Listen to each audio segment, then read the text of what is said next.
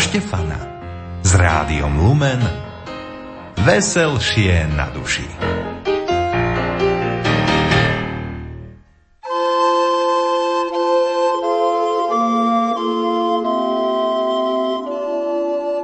nasledujúcich minútach vám ponúkame reláciu Sestra Bonka a Perly z kláštora. V roku 2015 ju pre Rádio Lumen pripravila Andrea Eliášová. Príjemné počúvanie.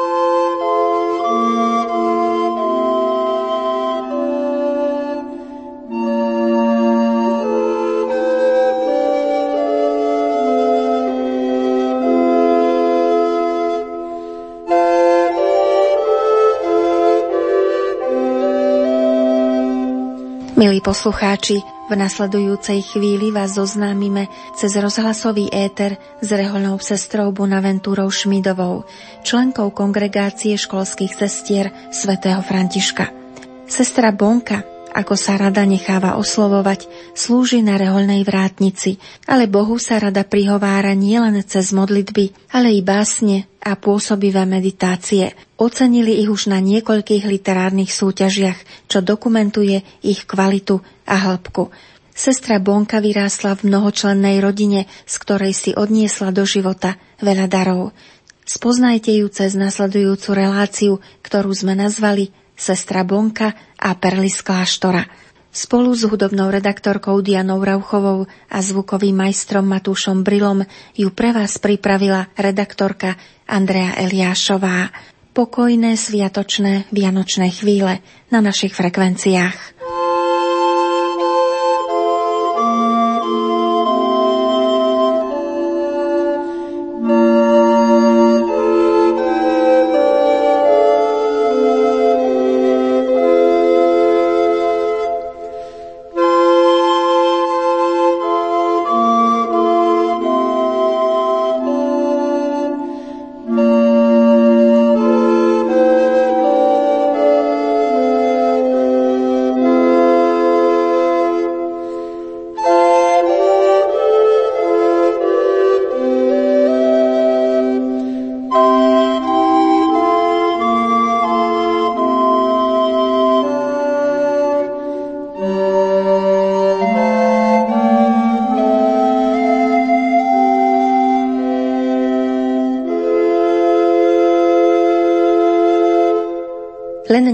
Vyšla sestre Bonaventúre Šmidovej z kongregácie školských sestier svätého Františka knižka s výberom jej básní a duchovných meditácií pod názvom Ježiš a ruža a človek. Prezentácia knižnej zbierky sa konala v Žiline práve v advente, kedy v sebe autorka v habite objavila schopnosť prihovárať sa ľuďom a Bohu cez poéziu – Práve touto otázkou sme začali naše stretnutie. Dostala som sa k písaniu poezie tak jednoducho spontánne od detstva. Vnímala som, že naši rodičia si píšu básne, aj v rodine viacerí písali a vždy mňa vlastne inšpirovali také niektoré udalosti zo života, vlastne čo som prežívala. Tým postupne som prišla a zvlášť keď som prišla potom do Rehole, tak tam už ešte aj tie ako duchovné skutočnosti ma ešte viac oslovovali a boli tam vlastne aj podnety od tých samotných svedcov, autorov, mystikov, ktoré ma teda viedli aj samotná modlitba žalmov k písaniu básni. A k vratnici som sa dostala, keď som eh, skončila takú náročnejšiu službu vo vyučovaní náboženstva náboženstva. Asi 15 rokov som učila na okrajových školách a potom, ako bola potreba tejto služby v dome, takže som ukončila vyučovanie a venujem sa tejto službe. V koľkých rokoch ste vstúpili do Rehole, kongregácie školských sestier svätého Františka? Do Rehole som vstupovala krátko po maturite. Prvé narodeniny som oslavovala v Reholi 20.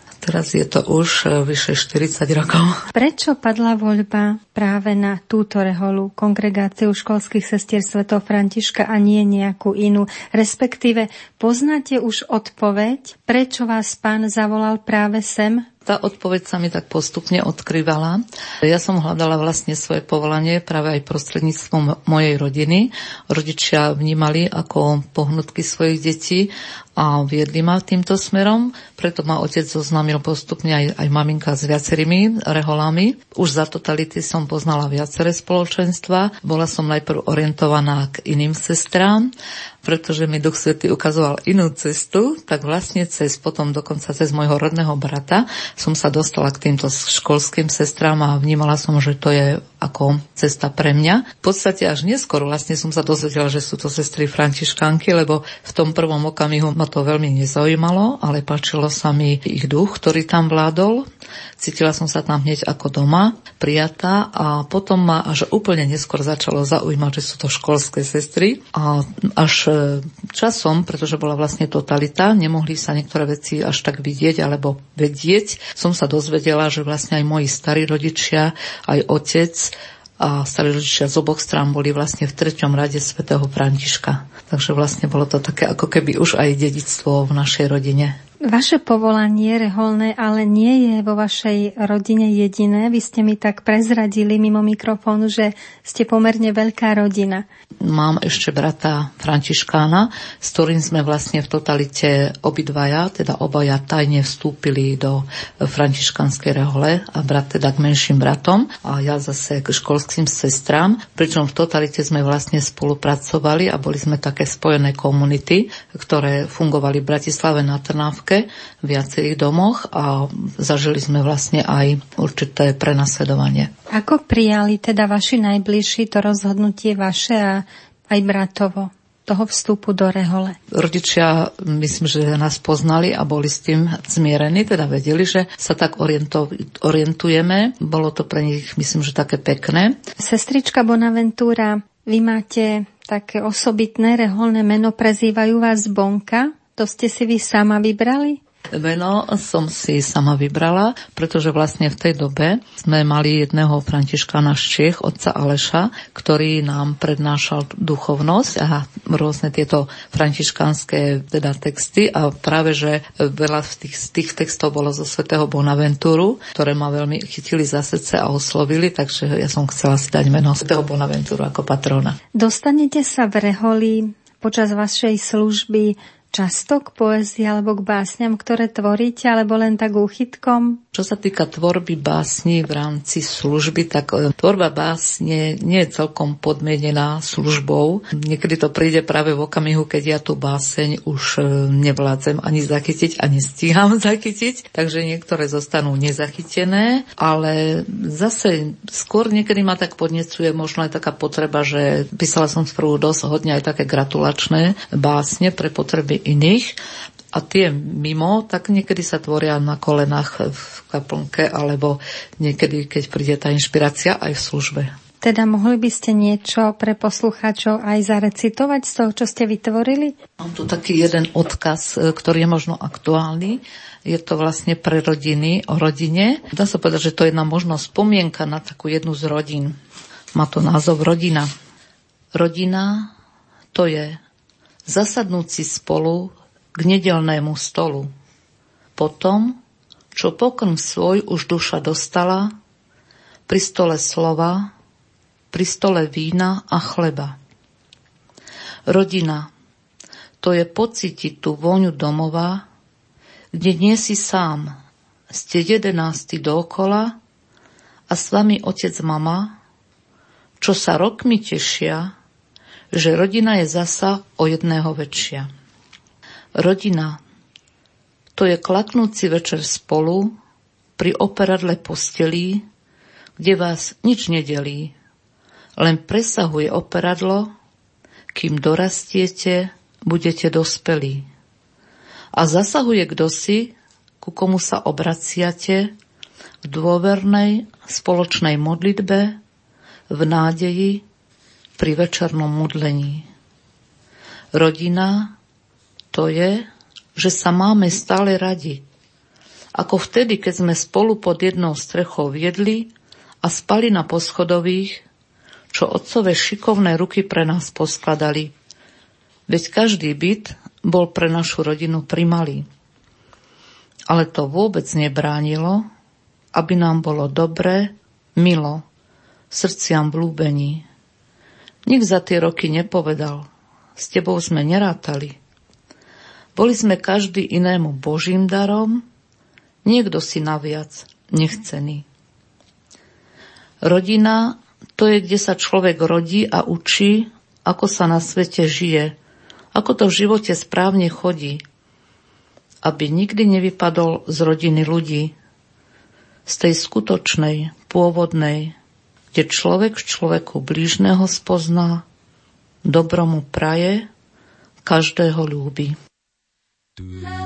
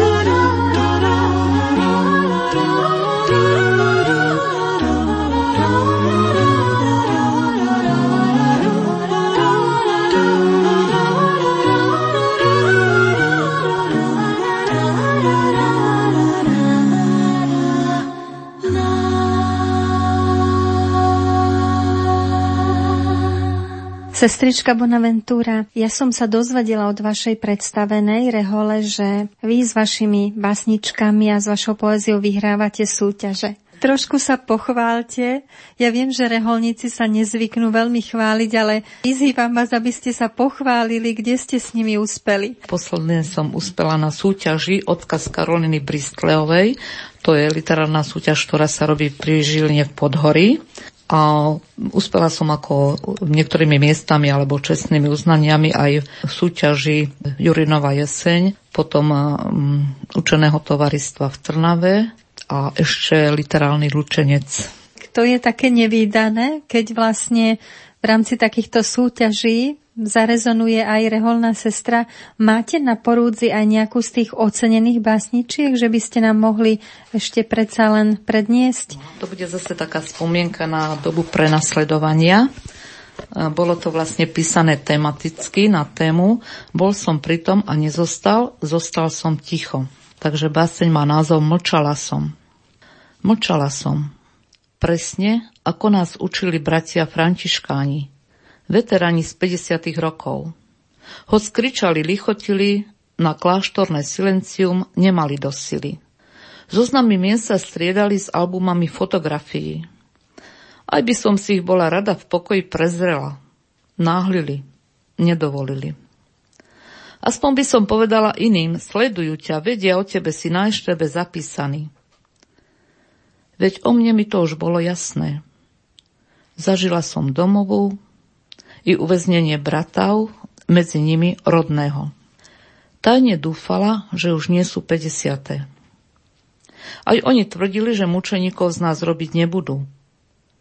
Tak aspoň deptali tých, čo mali jasné, na koho strane stoja a v tichom mlčaní nehádzali perly tam, kde bolo pre ne len zakopec špiny, hnoja. A predsa občas zasvitlo, keď pred nami sami priznali si, že robia predsa len to, čo im káže kto si vyšší.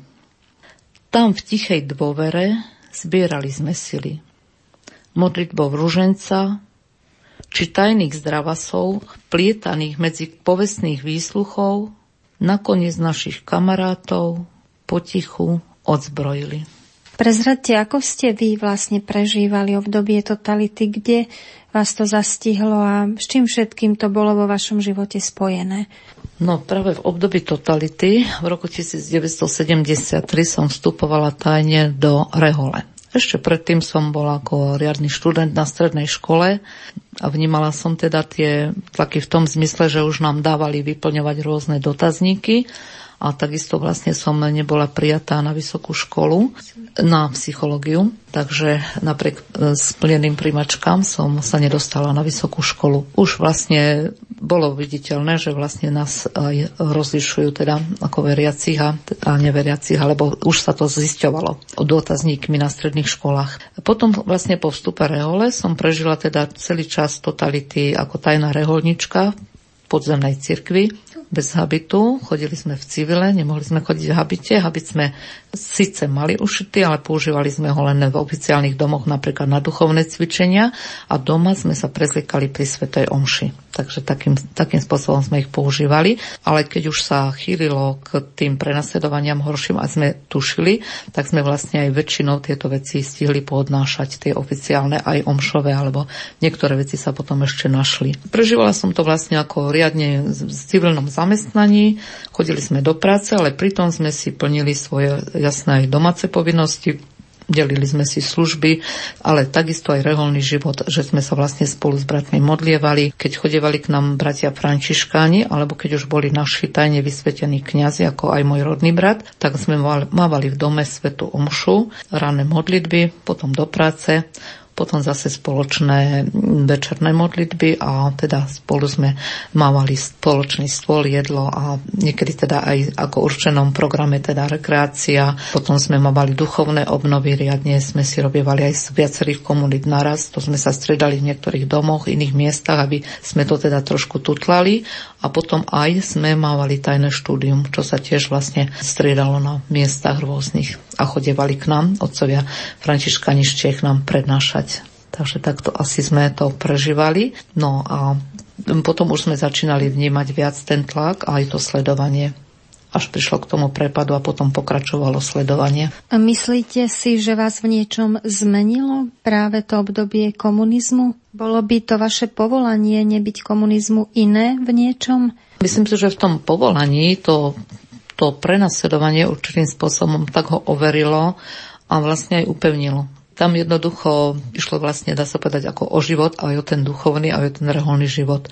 Takže tam človek buď, buď v tom stál, alebo potom odišiel. Čiže nedá sa to povedať len tak, že totalita nám veľa vzala, ale možno, že vám do toho povolania predsa aj niečo dala.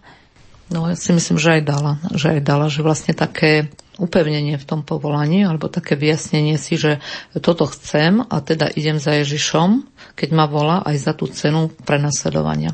Tak toto mi ako totalita ukázala a možno, že mi to, nie možno, ale určite mi to pomáha aj e, v iných situáciách, v iných dobách alebo v inom prežívaní, že vlastne keď sa vrátim k tomu začiatku, že ako som išla za Ježišom v tej dobe. Myslíte si, že tá dnešná doba je prajná duchovným povolaniam? Dnešná doba je taká z môjho pohľadu dosť taká neviem ako to povedať, náročná, komplikovaná, možno domotaná a aj ľudia majú mnohé veci nevyjasnené. Sú viac vedení k takej, jednak, jednak svojím spôsobom k pohodlnosti, k nehľadaniu, alebo sú vedení aj tak mimo reálny svet do toho virtuálneho sveta, takže mnohom sú odťahovaní. A potom taký ďalší bod, ktorý možno nepodporuje reholný život, že ľudia, keď aj veľa výhod, aj veľa vecí je dobrých, že sa pomáha ľuďom, ale ľudia akoby úplne utekajú a nechcú vidieť obetu a kríž. Takže vlastne to tiež je taká určitá prekážka e, k tomu, aby ľudia išli cestou zasveteného života, pretože ten si vyžaduje naozaj obetu a tá dneska chyba vlastne v mnohých prípadoch aj v rodinách, manželskej láske a preto vlastne rodiny možno aj zlyhávajú. Stretli ste sa vy, sestra Bonaventúra, s nejakým takým svedectvom veľmi povzbudivým na margo vášho povolania, že ste tak oslovili niekoho a dostali na to takú odozvu, že vás to až prekvapilo? Neuvedomone e, som možno prežívala, že niektoré e, sestry, ktoré prišli v totalite, tak prišli možno vďaka tomu, že sme teda mali spoluprácu, že som viedla nejaký krúžok alebo také niečo, ale tak e, vedomé, že by niekto vyslovene mi povedal, že to bolo také svedectvo, tak o tom neviem. Alebo akože by som ja dala také svedectvo, skôr mne teda dali iní, mi dali určite ako takých veľa dobrých príkladov. Vráťme sa ešte k vašim básňam. Vy ste už povedali, kedy najradšej tvoríte, alebo ako to prichádza, ale prezradte, ako vnímajú to, že máte básnické črevo, tak povediac napríklad vaše spolusestry. Myslím, že je to také aj ovplyvnené tým, že nie každý má rovnaký vzťah vlastne k týmto e, vôbec umeleckým veciam. Niekto je viac praktický, niekto je zameraný teda iným, iným smerom. Ale sestry, ktoré teda majú, majú vzťah k týmto duchovným alebo vôbec ako k takým umeleckým veciam, tak myslím si, že dobre. Zvyknete im niekedy pri nejakých slávnostiach aj zarecitovať? Tak niekedy na také práve, že príležitosti, keď sú nejaké jubileá, tak tvoria vám básničky sestram a, a zarecitujem. A na tej vrátnici, ako vy vnímate túto vašu službu? No, na tej vrátnici sa sama veľa naučím, ako vlastne pristupovať k ľuďom, jednať s ľuďmi, užiť sa do ich potrieb a teda niekedy aj sa dá úplne povedať, že takej veľkej trpezlivosti. Neviem, či poznáte prípad svätého vrátnika z Majorky? Myslím, že poznám jedného kapucina vrátnika, tak trochu ako tie prípady poznám, že boli svätí vrátnici.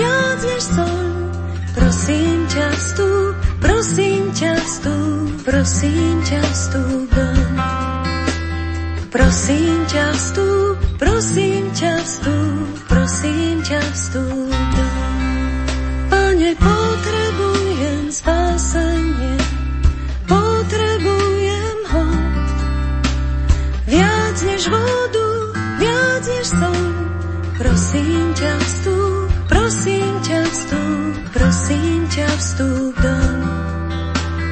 Prosím ťa vstúp, prosím ťa vstúp, prosím ťa vstúp dom.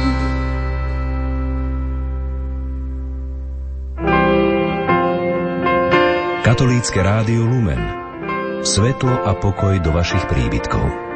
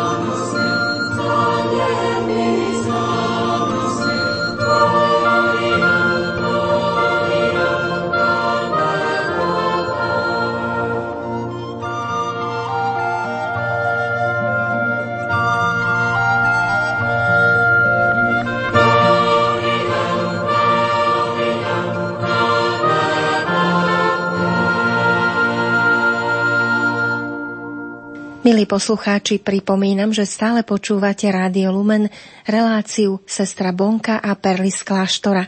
Predstavujeme vám rehoľnú sestru Bonaventúru Šmidovú z kongregácie školských sestier svätého Františka. Slúži na reholnej vrátnici a pritom vyhráva literárne súťaže so svojimi básňami a duchovnými meditáciami. V období adventu jej vyšiel výber z jej tvorby pod názvom Ježiš a ruža a človek.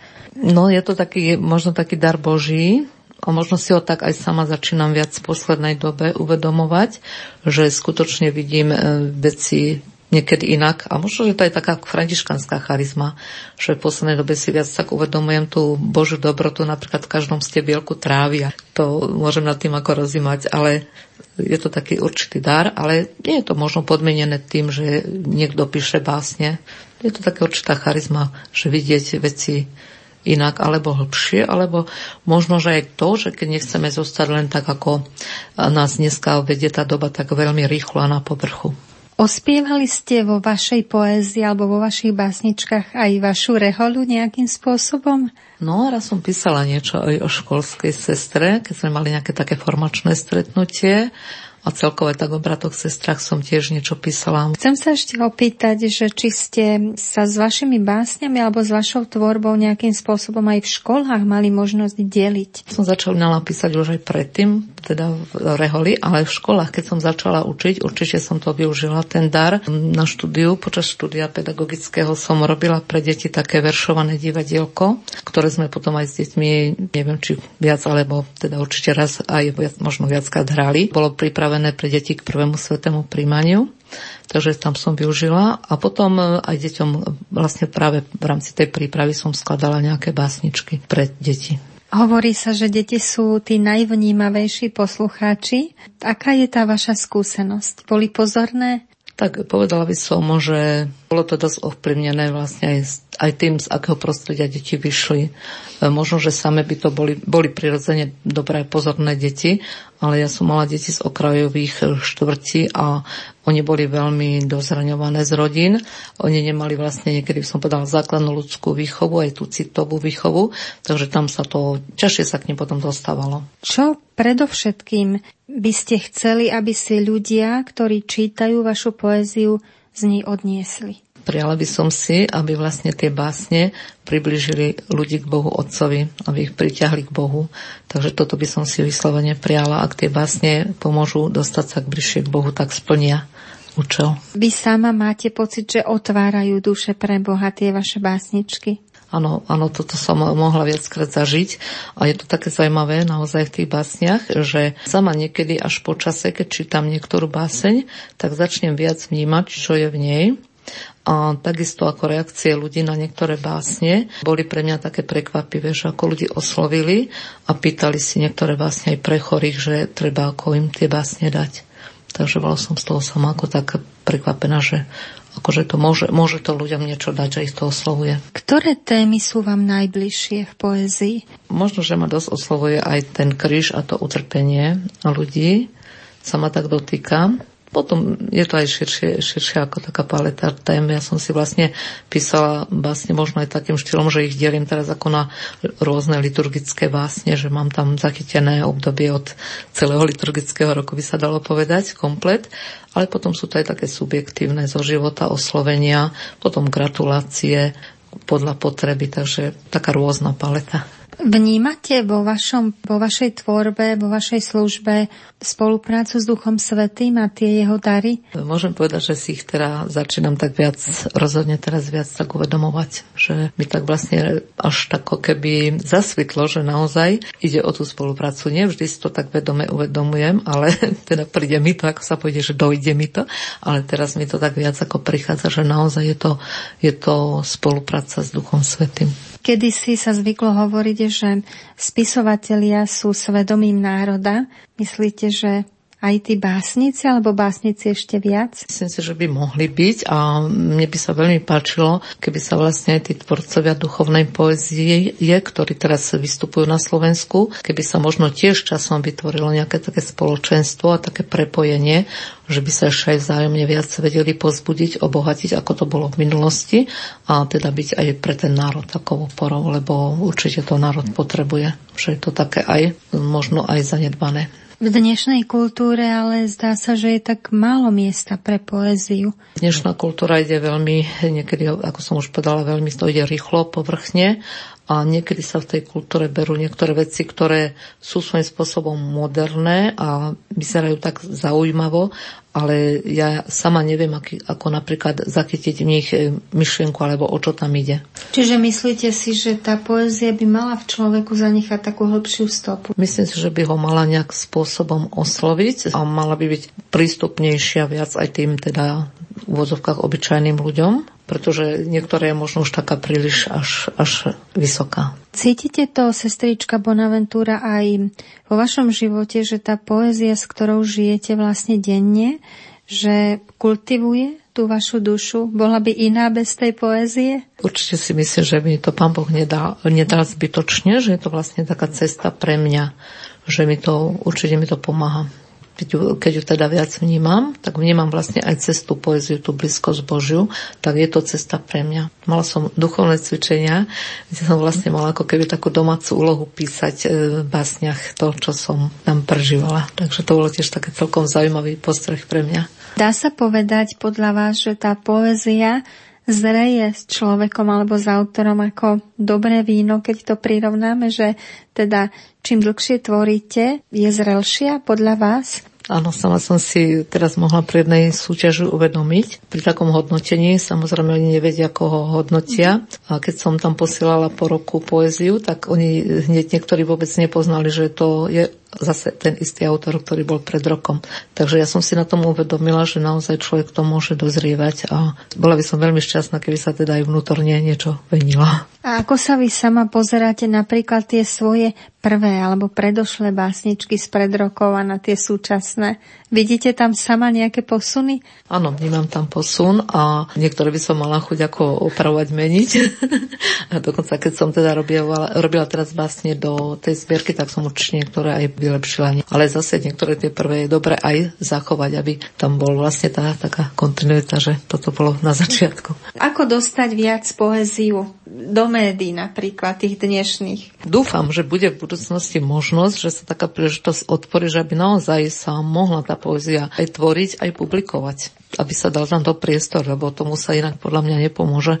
A teda aj možno v tých časopisoch, v tých dostupných médiách dať tú príležitosť, aby sa použila pretože mohli by byť aj také chvíľky, že napríklad aj naši študenti sú ochotní, oni si zoberú, oni zarecitujú. Dá to teda do tej situácie, že by sa to potom mohlo, mohlo niekde zviditeľniť. A všímali ste si vy, alebo všímate si napríklad aj detičiek študentov vy sama nejaké také talenty, nové, mladé? Áno, áno, mala som príležitosť stretnúť sa s takými u, u nás študentami, ktorí e, tvorili a teda oni v svojom školskom časopise zverejňovali, takže som sa potom s niektorými ktorými aj stretla, rozprávali sme sa o tom a aspoň tak koľko sa stihlo, že teda vlastne sú, sú deti, ktoré majú k tomu vzťah aj napríklad k divadlu a takže oni sami u nás nacvičujú aj divadla a hrajú. Treba sa ich ujať, keď sú tie talenty. Poradte, ako si to cibriť, vlastne ak človek má taký dar, aby ho nezašantročil? Skôr by som myslela na takú vec, že aby to ako ten človek nezakopal. Že keď má tú príležitosť, tak naozaj na tom popracovať, zapojiť sa aj do tých súťaží, lebo tie takisto pomáhajú. Vlastne tam je to porovnanie, posúdenie, čiže to potom už samo aj mne to teda pomáhalo vlastne, že som išla do toho ďalej, že sa tam ten človek môže odhadnúť, vidí čo iný a tak už potom, keby bola ešte iná príležitosť, sú aj veci okolo toho, ktoré sa dajú pre, treba študovať, potom čítať si básne iných hodne, veď je zase peknej literatúry, ktorú môžeme čítať a tým sa tiež dať cipriť. Ja, ale teda veľa toho nestíham. Sem tam príležitosne určite si rada prečítam iné básne.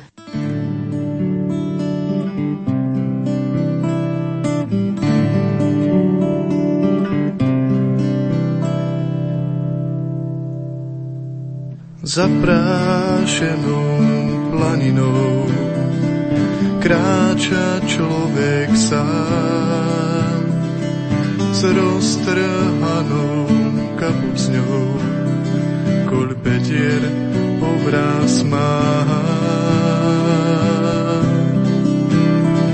Ten chudák, ruky prebité i nohy naskrz má skrvavené, špinavé, on pokoj dáva nám.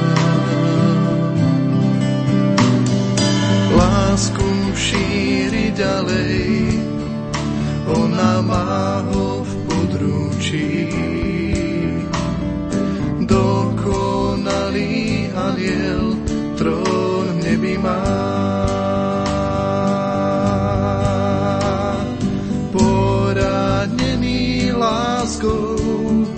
Pre kríž trpí, nie však sám.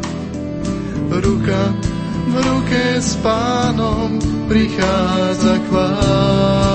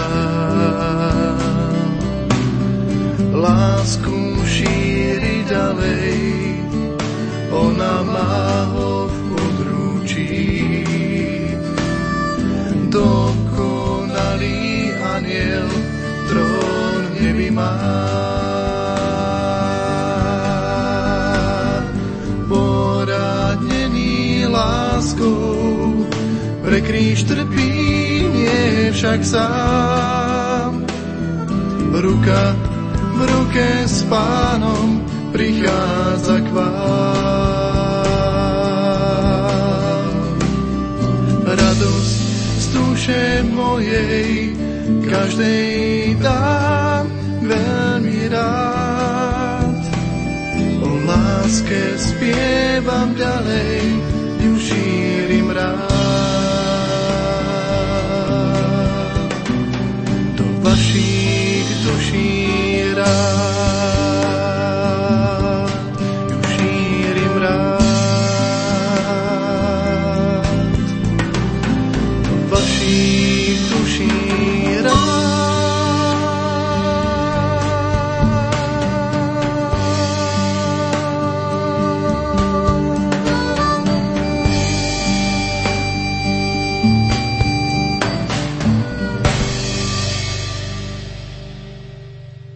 čo vaši obľúbení básnici, autory? Keďže to tak veľa nestíham, tak z tých jednotlivých, ktoré som čítala, niektoré sa mi určite páčia. Napríklad aj z Jurenova je jedné básne, ktorú mám, myslím, niečo pod Golgotou alebo s kryžom, tak tiež ma to ako oslovovalo. Napríklad mám rada aj Rufusa, samozrejme. Takže tieto mám veľmi rada. Určite si prečítam aj iné, ale keďže nemám možnosť až tak veľmi v širokom zábere, tak som si možno aj nevyberal, že nejaký taký oblúbený, ale viem u tých autorov nájsť niečo, čo, mi, čo ma oslovia, čo mi teda dá takú peknú myšlienku. Je zaujímavé, že aj v slovenskej cirkvi boli viacerí kňazi, ktorí boli vlastne básnici. Pripomeňme napríklad Salesian Don Štefan Santner, alebo nakoniec, keby sme išli medzi básnikov katolickej moderny, tak tam ich je naozaj veľa. Myslíte si, že aj v tom duchovnom povolaní treba rozvíjať a podeliť sa vlastne s ľuďmi o ten dar? Že nenechávať si to len niekde v šuflíku pre seba? Čo poviete? Každú charizmu, ktorú človek má, je dobre dať do služby. Tú charizmu nikto nemá len pre seba. Takže určite. A ja si myslím, že aj je v reholiach a v tých povolaniach je aj zmysel preto, aby to podporili pretože určite nie sme tu my prví a boli mnohí pred nami a myslím, že budú zase ďalší. Na margo svojej zbierky Ježiš a ruža a človek a jej obsahu nám sestra Bonka prezradila. Sama som vyberala, plus som tú zbierku obohatila, je tým zaujímavá možno, že som tam dala nejaké básne od mamičky a od otecka. Teda od mamky mojej a od otca tak ockovej boli niektoré uchované.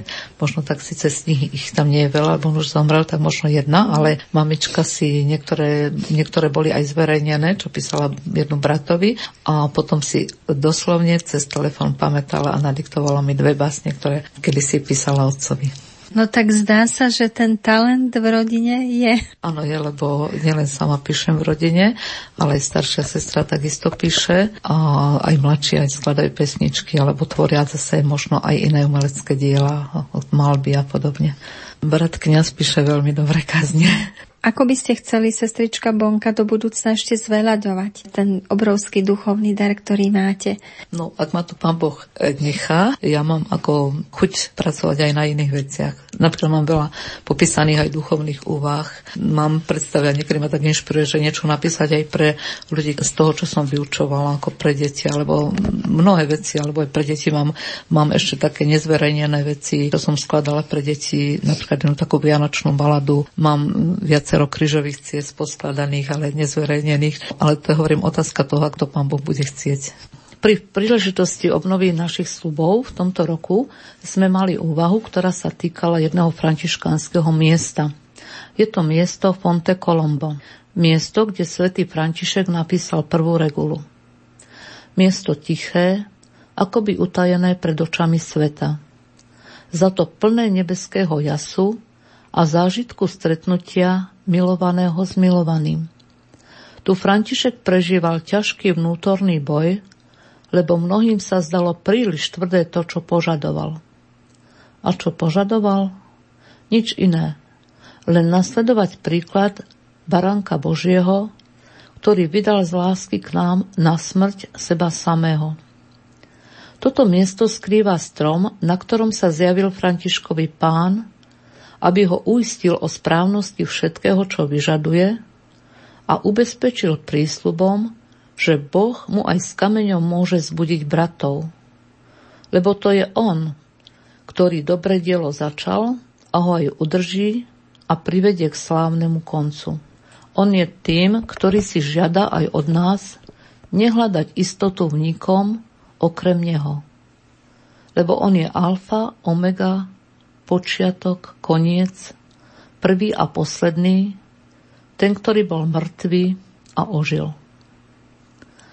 Fonte Colombo, miesto, ktoré je označované aj ako františkánsky Sinaj, lebo tu pre všetkých, vtedajších i budúcich, zazneli slova, ktoré máme žiť, ak chceme skutočne a verne nasledovať Krista duchu svätého Františka. Fonte Colombo, miesto, kde sú zachované prvé dokumenty o schválení tohto spôsobu života, ktorý je stále nový a schopný oživovať celý svet i vesmír.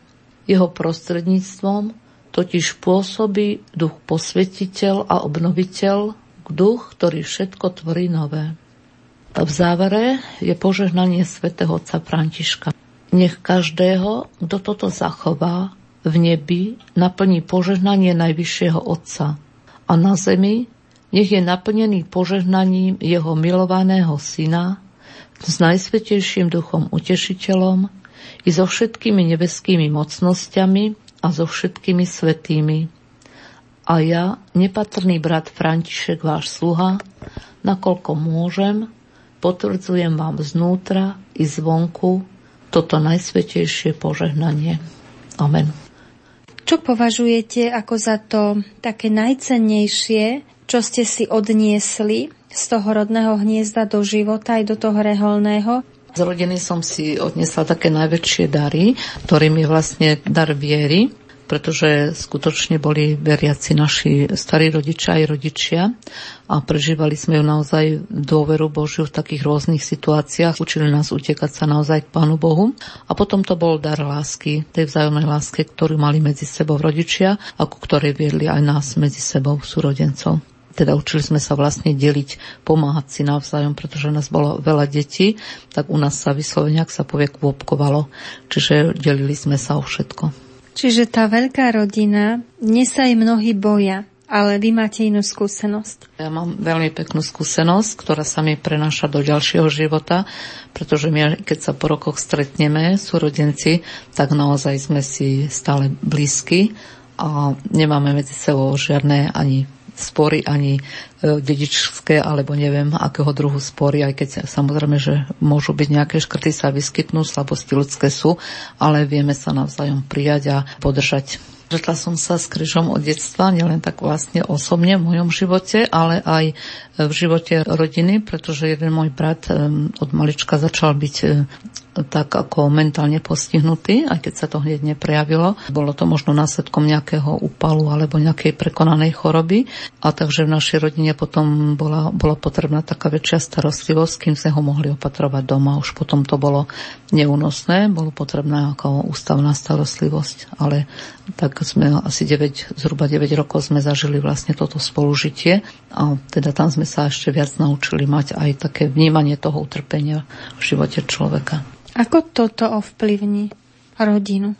Ja myslím, že u každého to mohlo z nás vyvolať takú väčšiu citlivosť na to utrpenie, a teda aj na tých chorých ľudí. Uvedomenie si možno aj toho, že to, čo my máme, zdravie, alebo iné dary, že to nie je vlastne samozrejmosť.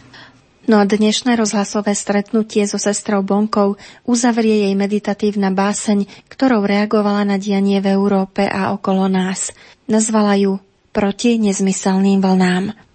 Námorník držal v rukách dieťa, podchladené viac neláskou ľudí tejto zeme ako studenými vlnami. Veď ktože nám v tom konečne zabráni, ak sa sami nezbadáme?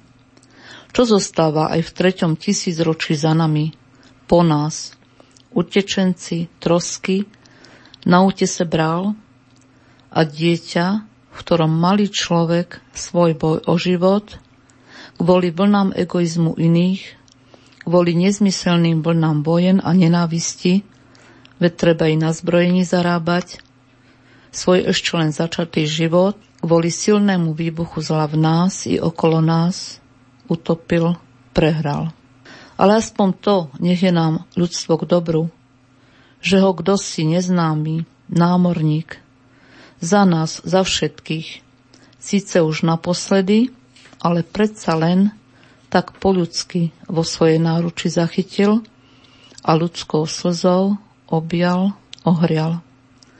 Aby nakoniec vyťazilo dobro a láska v nás a život skutočný svoj posledný boj vyhral.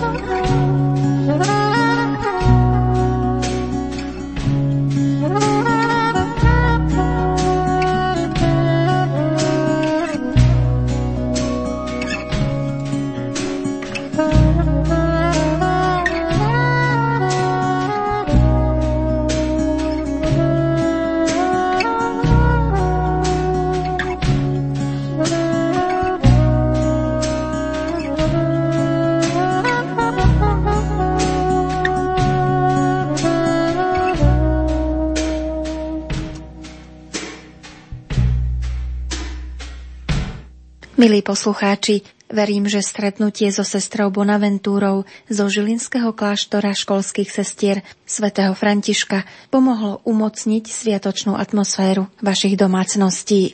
V tejto chvíli končíme rozhovor o poézii a zaujímavej i talentovanej žene v habite, ktorá sa snaží cez svoje dary a talenty byť blízko Bohu i ľuďom. Na relácii sestra Bonka a Perly z kláštora spolupracovali hudobná redaktorka Diana Rauchová, zvukový majster Matúš Brila a redaktorka Andrea Eliášová. Do počutia pri našich ďalších vianočných programoch.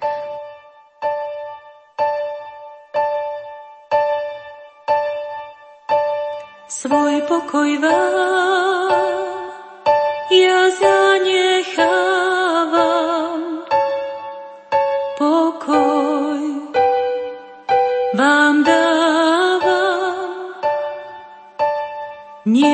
Ako svet,